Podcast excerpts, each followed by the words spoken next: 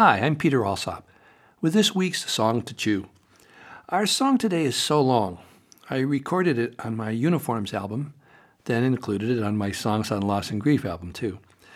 We're taught that our four most basic emotions are happy, sad, scared, and angry. Pretty much all of our other feelings are extensions or combinations of those four basics. So today, we're going to talk a bit about sad, about loss and grieving.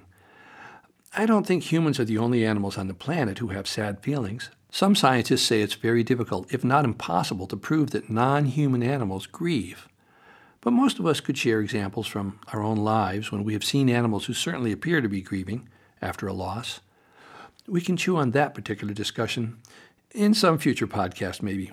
But for today, I think we'd agree that most of us humans definitely do grieve. And we'll reflect on that part of our humanness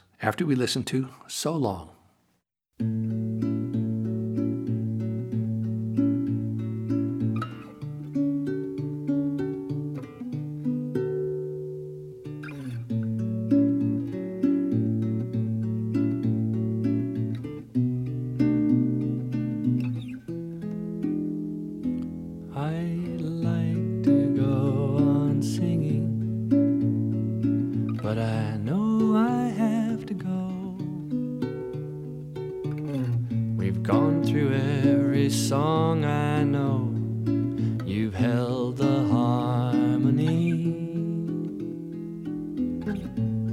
I know it's time.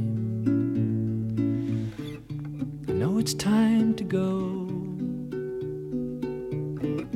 Thank you for the laughter and the tears you shed on.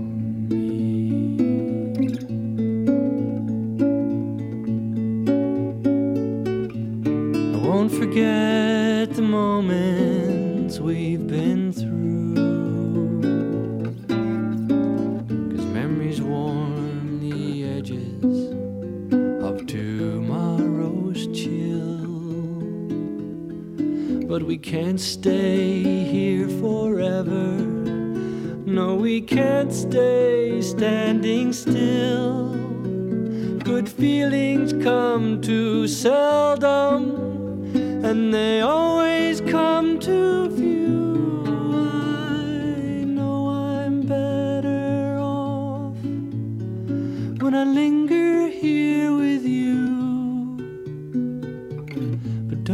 see our ice melts more with every passing song? And I don't wanna say that if we stay, we'll fall right through. So I'll thank you once again, then I'll say so long, so long,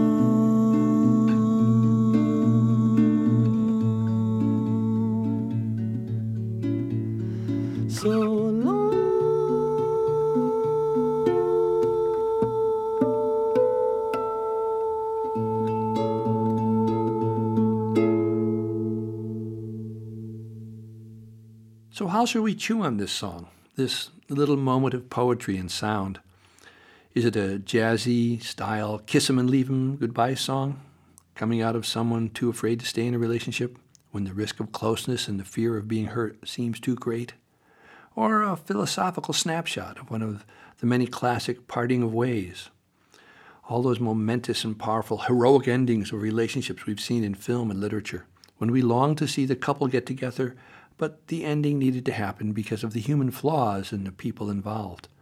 I remember crying in the movies at the age of nine or ten, I guess, on my first date with a girl. How embarrassing. It was at the end of that classic Alan Ladd western, Shane. After saving the townspeople, he nobly leaves behind the woman and boy who love him because he's a gunslinger. And the boy just watched him kill someone. As he rides away off into the sunset, the young boy's voice echoes through the valley as he cries out painfully, Shane, Shane, Shane, Shane, come back, come back, come back, come back. We know that in our lives, events and things we love have beginnings, middles, and ends. And the endings are most often very sad and wrenching for us, especially when we don't want them to end. It's so much easier to say goodbye to those events or parts of our lives that are upsetting for us, right? Then we're glad to see them go from where we are or for us to leave them behind as we move on. Leaving people, places, and things behind can be full of complications.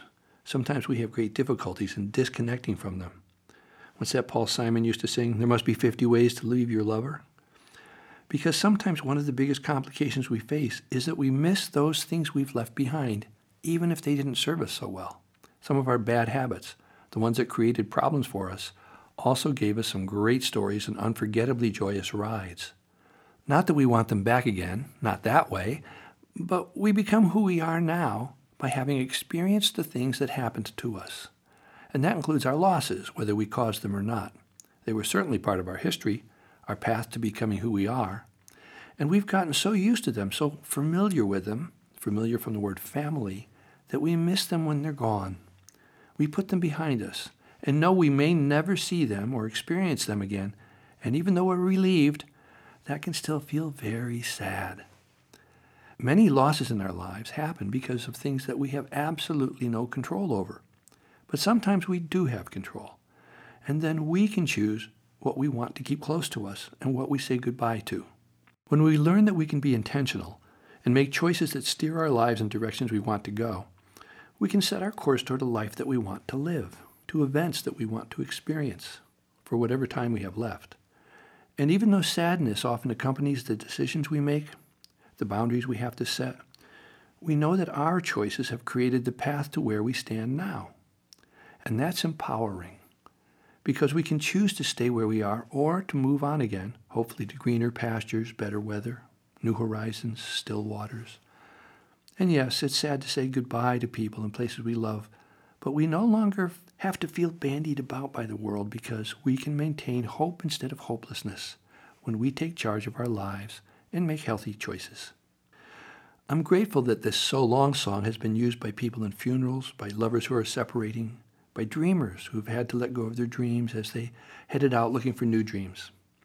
Thanks for chewing on some of these ideas with me for a few moments here. I'm Peter Alsop. Really glad you stopped by.